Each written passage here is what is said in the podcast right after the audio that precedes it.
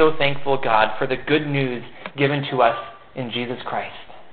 And we're thankful for your word.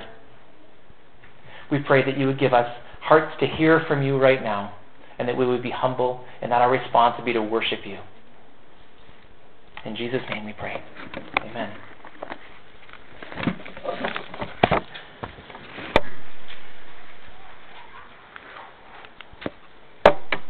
So we're continuing our series through the book of Revelation. We took a little two week break there for Easter, but we're going to get back into it. We're in the end of chapter 3. So that is the end of the seven messages to the seven churches. And since we're there, I thought I would give you all a little homework assignment to read Revelation chapters 2 through 3 sometime this week. That is the part where God gave messages to the seven churches. And at the end of each of those messages, it says, He who has an ear, let him hear what the Spirit says to the churches. So each individual message wasn't just for the individual church, it was for everybody who would hear it, everybody who has an ear. So let us hear what the Spirit says to the churches, and let us hear that even this week as we study. I, I, I don't want this just to be a sermon series where you come and listen to the book of Revelation, although I do want you to do that. Uh, but I also want you to be chewing on this on your own. So if you would take some time this week and read through Revelation 2 through 3 and see what the Spirit says to you. Today, like I said, we're finishing up this section on the seven churches, so we're going to be looking at the message from Jesus to the people of the church in Laodicea. And, and just a quick note here uh, every one of these sections starts off to the angel of the church. Do you ever wonder why is it to the angel and not to the church? Well, the word angel can simply mean messenger. So this was a message from Jesus to an angel, to a messenger, that was then to be given to the church. So that's why I think it says that. And as it says at the end, everyone who has an ear is supposed to listen. This is the living and active Word of God. Again, given to the Apostle John, but given for us that we might learn who God is and how we should walk with Him. Now, today's passage was written, like I said, to the people of the church in Laodicea. Now, that city, Laodicea, was a city that was known for its banking.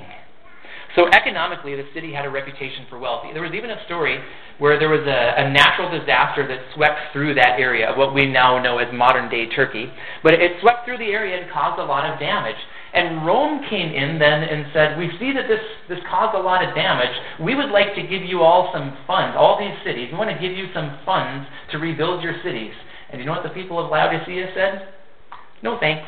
We don't need it. We're good. So that, that's kind of who these people were. They kind of thought that they had everything that they needed. Although there was one thing that they did complain about in that city their water. You see, they didn't have direct access to drinking water, so they had to bring their water into the city through aqueducts like this one. Can you see that, that picture up there? For four miles, their water had to travel through stone aqueducts like that. And, and there was a problem with that kind of a water transport system. By the time the water got to them, it was lukewarm. So, cold water is obviously refreshing for drinking, and hot water had its purposes too. For, for therapeutic reasons, you could sit in a hot bath or something like that. But lukewarm water, nobody liked it. You had to either cool it down or heat it up for it to be useful. And in the days without refrigerators or water heaters, that could be a burdensome process. And the people of the city of Laodicea, they didn't like it. So they complained about it. Okay, so that's a little history there. Let's see what Jesus had to say to the people of the church in Laodicea. We're in Revelation 3, and I'll be starting in verse 14. To the angel of the church in Laodicea, write These are the words of the Amen, the faithful and true witness, the ruler of God's creation. I know your deeds, that you are neither cold nor hot. I wish you were either one or the other. So because you are lukewarm, neither hot nor cold, I am about to spit you out of my mouth. You say, I am rich, I have acquired wealth, and do not need a thing. But you do not realize that you are wretched, pitiful, poor, blind, and naked. I counsel you to buy for me gold refined in the fire, so you can become rich, and white clothes to wear, so you can cover your shameful nakedness, and salve to put on your eyes, so you can see. Those whom I love, I rebuke and discipline. So be earnest and repent. Here I am, I stand at the door and knock. If anyone hears my voice and opens the door, I will come in and eat with him, and he with me. To him who overcomes, I will give the right to sit with me on my throne, just as I overcame and sat down with my Father on his throne. He who has an ear, let him hear what the Spirit says to the churches. So this message in verse 14 starts out like the others, written to the angel, and then it has a description of Jesus. And here, the description of Jesus emphasizes his truthfulness. He is called the Amen. And that, by the way, that word Amen comes from a word that means truth or faithfulness. And then right there after that, Jesus is called the faithful and true witness. So Jesus only deals in truth. He only lives according to what is true and right. It reminds me of 2 Corinthians 1:20. For no matter how many promises God has made, they are yes in Christ. Isn't that good news? God doesn't change. God doesn't give a promise and then take it away because he feels different. And the verse goes on to say, and so through him the amen is spoken by us to the glory of God. So you see how our response is to be to say amen, to agree with God's faithfulness and his truthfulness. Jesus is always true. Whether that was on his earthly ministry or in his reign in heaven right now, Jesus always lives according to what is true. But that is in stark contrast to the way that the people of Laodicea lived.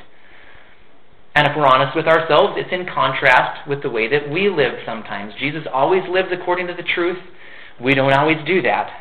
And as we move on to verses 15 and 16, we see that there was something wrong with the people of Laodicea. And Jesus starts out by saying, I know your deeds. In all seven messages to the seven churches, Jesus is said to know what is going on. And may that be a reminder to us. God knows what goes on in our lives and in our hearts. We can't hide it. We can't pretend to live in the darkness thinking that God doesn't see. God knows what's going on. And here, what God knew was that their deeds were neither cold nor hot. They were lukewarm, like that that water that the people complained about in Laodicea, that's what Jesus compared them to. And here it was so unpleasing that Jesus said he was about to spit them out of his mouth. Uh, some translations, I think, use the word vomit. It's not a, not a pleasing reaction. Now, again, cold water was useful. Jesus talked about giving a cup of cold water in his name in Matthew 10, and hot water had its uses. But lukewarm water was disgusting. But this description isn't really about water, is it? This description is about people. So, what does it mean? And this is one I want you to really consider. What does it mean, spiritually speaking, for a person to be lukewarm, spiritually? Well, for one, spiritually lukewarm people, they would probably claim to be Christians, right? If you were to put a survey before them, and on that survey you had a bunch of boxes like Christian, Muslim, Jew, Buddhist, atheist, other. A lukewarm Christian would almost certainly check the Christian box. That's what they would say that they are. But we know that true Christianity isn't just a matter of saying you're a Christian, right? It's a matter of living it out. And if we really know Jesus Christ as Savior and Lord, it should show up in what we do. And for the lukewarm people of Laodicea, their deeds were neither cold nor hot. So even though these people claimed Jesus, they weren't living for him.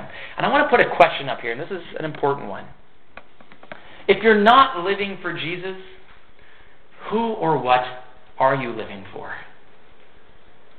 And you know, the, the most likely answer to that question, if you're not living for Jesus, you're probably living for yourself. Lukewarm people claim to know Jesus, but they really live for self. So let's think about that a little bit more. They claim Jesus Christ. So maybe that means that they show up at church on Sunday morning because they know that that's what Christians do. But while they're at church, are their eyes fixed on Jesus to worship Him? Or are they maybe thinking about what they're going to do the rest of their day? Or maybe these lukewarm Christians have just stopped going to church because they've come up with this idea in their mind that they don't need it, that they don't need the fellowship of believers, that they don't need teaching, that they don't need to, to worship together with God's people. But let's think about other days of the week because it's not just Sunday that we're supposed to walk with Jesus. Uh, lukewarm Christians, maybe they even spend time praying and reading their Bible because that's what they know they're supposed to do. That's what their pastor always tells them to do. You have a pastor like that? Isn't that kind of, well, okay. Um, but have you ever noticed that it can be really easy to pray and not to think about God as you're praying? To just kind of say those same prayers that you've always said and call it good? Or have you ever noticed that it can be really easy to read your Bible, to have your eyes look at the words of the page, and then close your book and not remember a thing that you read? You see, it's one thing to put your eyes on paper, but it's another thing to meet with God. And lukewarm people aren't really concerned about meeting with God. Lukewarm people go through the motions. It's like lukewarm water. It looks like water, but there's something wrong with it. So let me ask you some more questions, and we'll call this a spiritual temperature test. How much do you know that you need Jesus? Do you go through your day thinking about Him often? Or do most of your thoughts kind of just revolve around you and what you're doing? Do you rarely consider Him? Do you fix your eyes on Jesus? Do you worship God throughout your day? Or do you just mostly think about your stuff? How about in the way that you respond to other people when difficult times come your way? Do you respond in ways that honor God? Or do you respond in ways that show that you're living for yourself? Do you spend most of your time thinking about God or you? Now, lukewarm people would be pretty quick to say that they follow Jesus, but in reality, they live for themselves. And I was thinking about that, and it's something that, that Dan mentioned earlier was something I was thinking about this week. You said that uh, you don't want to get too far past Easter. Not on the calendar, because obviously we can't stop that, but we want to remember the truths of Easter. And what is the truth of Easter? Is the truth of Easter that Jesus kind of died on the cross? And that when he, he rose again, he just kind of rose again. He's, he's sometimes dead, sometimes alive. No. He, in his love and mercy, took our sins, all of our sins, upon himself and died for us. Which is great news because we'd be dead without it. And he really died. He went the full distance to the grave. But Three days later, he rose again. And he now lives forever. He reigns forever. And we see at the end of Revelation, he's King of kings and Lord of lords. He's not just, you know, a decent king among many kings, or kind of Lord. He is fully king and fully Lord. And I think that one of the reasons that we should not live lukewarm lives is because Jesus didn't lukewarmly die for us or rise again from the dead. He gave his life for us we should give our lives in following Him. I love that song we just sang, At the cross, at the cross, I surrender my life. That should be our response. So that Jesus' death actually, in a very true spiritual way, becomes our death. And that the life of Jesus courses through our veins. And that every moment of every day we are empowered by the Holy Spirit to live the lives that God wants us to live. But if we go on to verse 17, we see something was very wrong with the people of Laodicea. They would say, I am rich, I've acquired wealth, and do not need a thing. See, lukewarm people might say that they want to meet with God. Uh, they might say they have everything they need. But you know what? The most important thing isn't what we say about ourselves, it's what God says about us. You ever had the wrong impression of yourself? Uh, let me use a basketball analogy. I play basketball here, and this is one of my fears in life. But uh, ever had the the thought that oh, whenever the ball comes to me, I should be the one to take the shot because you know, hey, I'm one of the best shooters on the team, so they've all given it to me because they want me to shoot it, and you just keep doing that, and then eventually your teammates come up to you and say, hey, uh, by the way, it's okay for you to pass every once in a while. Uh, any of you ever had the wrong impression of yourselves? Well, here these people said they were rich, didn't need anything. Look what Jesus said. But you do not realize that you are wretched, pitiful, poor, blind, and naked. Boy. Lukewarm people say they want to meet with God, but their life shows something different. So, what do you do if that's you? What happens if you're sitting out here right now and you're thinking to yourself, boy, I, I might be a little bit lukewarm here? I don't know if I passed the spiritual temperature test. And by the way,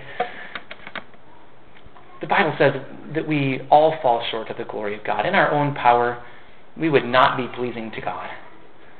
But it's a different story if we follow Jesus. So I, I'm not saying this message to condemn you, and we'll get to that in just a little bit. But what if you're sitting there and you're thinking, boy, I might be lukewarm?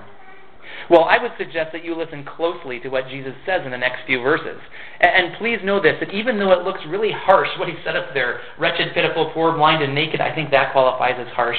That even though it looks harsh, it was said in love. Jesus didn't speak these words to condemn. He spoke these words to help the people get to a better place. And in verse 18, he says, I counsel you to buy from me gold refined in the fire, so you can become rich, and white clothes to wear, so you can cover your shameful nakedness, and salve to put on your eyes, so you can see. The gold refined in the fire, elsewhere in the Bible, that refers to the, the proven and tested character of people as we go through difficult times. As we cling to God, He transforms us. Like gold that goes into the fire, it comes out more pure. And similarly, the white clothes there represent moral purity. In the book of Revelation, it represents the, the righteous deeds that God's followers do as they follow Him. And then salve there has to do with eyesight. Uh, remember in, in John 9, Jesus was talking to some Pharisees and implying that even though they claimed to see, they couldn't see because they rejected Jesus. But in that same chapter, Jesus healed the sight of a man who was born blind so that he could physically see, but also so that he could follow Jesus. So we're to, the, the people of Laodicea were to buy these things. And it's important that they were to buy them from Jesus. They couldn't use their money. Even though they were rich, that's not the currency that Jesus was talking about here. Jesus wanted to humble themselves and come to him by faith and get those things. He urged them to buy what they needed. And then the love of Jesus shows up again in verse 19. Those whom I love, I rebuke and discipline. So be earnest and repent. When God rebukes us, it is for our good. Even though it may not feel like it, we're told in the Bible that discipline does not feel pleasant. But it is for our good when God does it. So, yes, there is a rebuke here because there is something wrong, and Jesus pointed it out. And, and aren't we glad? If there was something wrong in your life, wouldn't you rather know about it so you could fix it? In love, that's what Jesus did. And yes, it was discipline too. And that word discipline has a negative connotation, but the same word, discipline, also has a positive connotation. It's the word used for how parents train and raise their kids to do what's right. So it's the heart of the father for the child. Like in Proverbs 3 11 and 12. My son, do not despise the Lord's discipline and do not resent his rebuke, because the Lord disciplines those he loves. As a father, the son he delights in.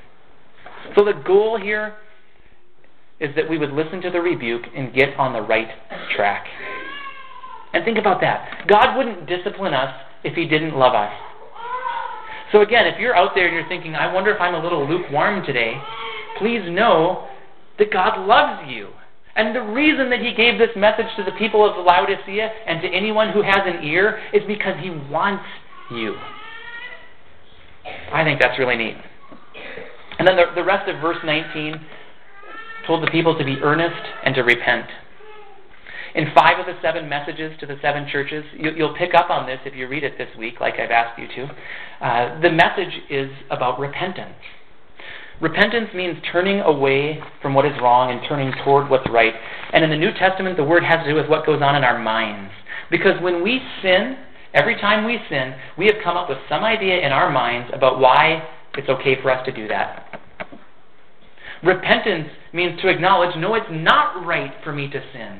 And to humble ourselves before God and say, God, I'm sorry, that was not right of me. And then we go on to say, God, help me to live the life you want me to live. See, the people of Laodicea had a wrong impression of themselves. They thought they were rich and didn't need a thing. They didn't realize they were like that lukewarm water that they despised. So Jesus came to them with a message of love, a message that urged them to change their ways. And consider this again as we move towards verses 20 and 21. Jesus gave them this message because he wanted them. Now think about this. If we were to describe the people of Laodicea, and, and maybe think about, you know, do I know any people like that? Well, here's what they were like. They were boastful, proud people. They thought, I've got it all. I don't need anything. I don't need any help from anybody else. I've got everything that I need. Does it sound maybe like they're bragging a little bit? But their actions didn't line up at all with their impression of themselves. So let me ask you this. If you were choosing friends and you came across a person like that, you think you'd, did you think you'd pursue that friendship? Or do you think you'd turn the other way and look for somebody else? What did Jesus do when he saw these people? He knew all about them, all about their wrong impression, all about their deeds which were not pleasing to him. What did Jesus think about these people? He wanted them. And that, and that is amazing. I hope you all know that. Uh, whatever impression you came in here with about God, I hope you know that God loves you and wants you. Look at these next verses, spoken by Jesus. By the way, every word in Revelation 2 through 3 is from Jesus. Jesus says, Here I am. I stand at the door and knock. If anyone hears my voice and opens the door, I will come in and eat with him, and he with me. To him who overcomes, I will give the right to sit with me on my throne, just as I overcame and sat down with my Father on his throne. Jesus wanted a relationship. Even though these people were badly off course, he wanted them. He was standing at the door knocking, waiting for them to open up. There's a famous painting done of, of this verse, verse 20, and I want to put it up on the screens right now. Have you seen this, this painting before? Picture of Jesus standing at the door and knocking. He's on the outside, but he wants to come in. And just stop and think about that for a moment. Jesus was on the outside. Who was this letter written to? The church. The, the church was going about their business, and Jesus was on the outside. Can you imagine it? Could you imagine? What would you do right now if you felt like you were in church and Jesus wasn't here? I, I hope that we would stop and repent, or maybe leave. Uh, but actually, I would hope for more than that from us. I would hope that we would stop, that we would repent, and that we would do whatever we need to do to make sure that Jesus is with us. And it's really all about what Jesus has done for us. It's his invitation into a relationship. But can you imagine that? Jesus on the outside. Jesus is telling them here that they missed the whole point. And now, in verse 20, the picture is of him standing at the door knocking. Now, it's often been said of this painting that something is missing there. Uh, there's no doorknob on it right now. It could just be because Jesus in that picture is covering up the doorknob. But spiritually speaking, the reason it says that Jesus knocks and that we open is because that opening is to be an act of our faith in response to Jesus who comes to us. Now, for me personally, this verse really helped me. As I remember first hearing the gospel message, first understanding that my sin got in between me and a holy God, it was this verse. I, I remember it clearly. There, there's parts of this story to me that are fuzzy, but this part is clear. It was Revelation 3.20 that the preacher was talking about that helped me understand that I needed to open the door of my heart to let Jesus in. And I just want to ask some of you out there, are, are there any of you out there that maybe you've been going to church for a while, but you're not sure if Jesus is on the inside? I remember that. It was uh, 1992, and I without question. If you would have handed me a survey the, the day before, of Christian, Muslim, Buddhist, Jew, whatever, I for sure would have checked the Christian box. But in reality, I was probably a lukewarm Christian at best. And I heard the message that day that Jesus knew all about my sin. And, and I, I said this last week, I'll say it again. I didn't need any convincing that I was a sinner. I knew that. I knew that I had fallen short of God's perfect standard, but when I heard that God loved me so much that He sent His Son for me to die on the cross and rise again, and that if I open up the door and receive Him, that I'll have complete forgiveness and eternal life, I said to God, I'm not sure if Jesus is on the inside or on the outside, but I want to be sure today I want Him in. And if there are any of you out there that are just unsure about that, I just want to urge you to talk to God today. And let me just talk to some of you kids for a moment here, too. The, the picture here is of Jesus knocking on the door. He wants in. It, it's been said many times that that door is like the door of our heart.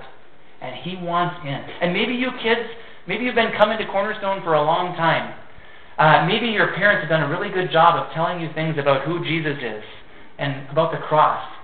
But maybe you hear Jesus knocking on the door of your heart today and you want to let him in. And if so, you can talk to him right now and just ask him in.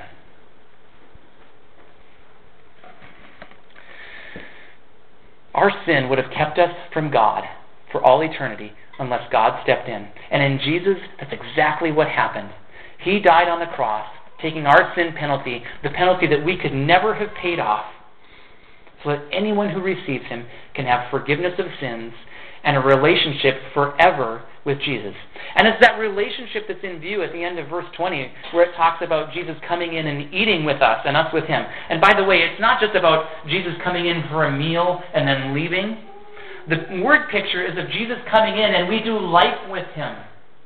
And if you go on to verse 21, to him who overcomes, Jesus will allow us to sit on his throne with him. We see that this invitation into a relationship with Jesus is meant to last forever. That he, this is amazing, he wants us to be with him forever. He knows all about us. He wants us to be with him forever. And what I love about this is that Jesus didn't come to people who deserved this. He didn't come to people who had it all figured out. He came to people who were so lost that they didn't even know they were lost. And if you think about it, that's the worst kind of lost. People who don't even know how badly they need a Savior. And that's exactly who Jesus came for. They hadn't been thinking much of Him. He thought so much of them that He died for them and for you. So, this is an invitation for sinners to be with Jesus, and we are to respond by opening the door.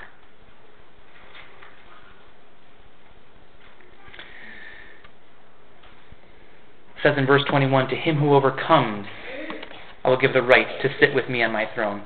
The only way that we can overcome is in Jesus Christ. He is the one who has already overcome. We can't overcome in our own power. We can only come to him. And if we do, then we overcome with him. So, again, if you haven't yet received Jesus, if you haven't yet opened the door, now is the time. So that's one application of this message. If you haven't yet opened the door to Jesus, please do it right now. But then I also think there's application for us who already know Jesus. Because I think it's possible as we go throughout our lives to live as if he were on the outside. It's possible for us to become lukewarm in our faith and to stop living according to the ways that God wants us to live and to start thinking more about ourselves. And I think that there's an application here. And, the idea of Jesus knocking on the door is maybe a good reminder for us that the best life for us is the one where He's on the inside and where we do life with Him. So this is a wake up call. These people in Laodicea, they thought too much of themselves. They didn't think they needed anything, but in reality, they needed to repent. And that should be our response in humility. If there's anything wrong in our lives, we should always be willing to repent. So, our response, I say it this way we should think of ourselves less and think less of ourselves. Does that make sense? Uh, we should think of ourselves less, and that we should think about Jesus more. And then we should think less of ourselves, and that we should probably have a lower view of ourselves and a higher view of who Jesus is. We should be like John the Baptist who said in John 3:30 about Jesus, "He must become greater, I must become less." I love that one. I think there's a reason why Jesus had such high praise for John the Baptist. Jesus must become greater, I must become less. We often have a wrong view of ourselves. But here's what's really cool. Again, as we think about this word picture of Jesus standing outside the door and knocking, what happens when he comes in? It is total heart transformation. We are transformed from that displeasing, lukewarm water into something that is useful for our Master. He doesn't just come in and keep telling us how bad of a job we're doing at things. He comes in to change our hearts and to make us more and more like Himself, more and more like Jesus Christ. So it's amazing to think of what Jesus can do for us if He comes in. You see, uh, I was thinking about it this way.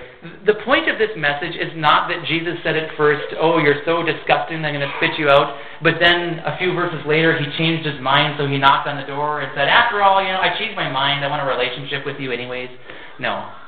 He knew that they were like that lukewarm water, but he also knew that if he came in, that he could change them. And that's what Jesus can do for you.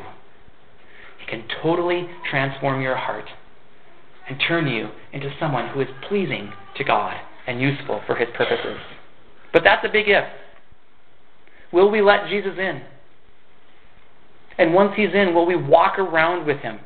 In our benediction verses that we'll say in just a few minutes here, the ones we say every Sunday, it, it says that those who have received Jesus as Lord are to continue to live in him, or literally, we are to continue to walk around with him. The best life for us is the life where we do life with Jesus, where we eat with him, and eventually get to sit on his throne with him. But in our passage today, there are two options. It's either the total rejection that we see in verse 16 of Jesus spitting out the lukewarm. So if you're lukewarm, don't stay there. But the other option is where Jesus comes in and changes us. Jesus is pictured as standing at the door knocking. Will you open up? I want to close in prayer now, and I just want to give opportunity. If there's anybody in here who you're just unsure whether Jesus is on the outside or the inside, um, now, it's true that we only need to ask Jesus in once. We only need to go from death to life once. But for some of you, you just might be unsure of whether that's happened or not. And if that's where you're at, I just want to urge you to talk to God. And the first part of my prayer today is going to be a prayer for people who hear that knock of Jesus on the door and want to open up and let him in. And then after that, I'll pray for everybody. So if you want to receive Jesus, uh, just repeat after me silently uh, in your own heart. God, thank you for your great love for us. Thank you that you know that, that even though I'm a sinner, you love me. Thank you for sending Jesus to die on the cross for my sins. I confess that I am a sinner. I pray now to receive Jesus Christ as my Savior the one who died to forgive me of my sins. And I pray to receive Jesus Christ as Lord and Master and King. I give my life to you, God. Help me to walk around with Jesus for the rest of my life. And then, God, um, for the rest of us, or for all of us who know Jesus, we pray that you would strengthen us to walk around with Jesus. We thank you that you love us so much that you sent Jesus to come on the inside, to eat with us, to live with us. We pray that we would live with him, that we would walk around with him. Would you please strengthen us in the power of the Holy Spirit to live the lives that you want us to live, to honor you, and to be useful to you for your purposes and for your glory. In Jesus' name we pray. Amen.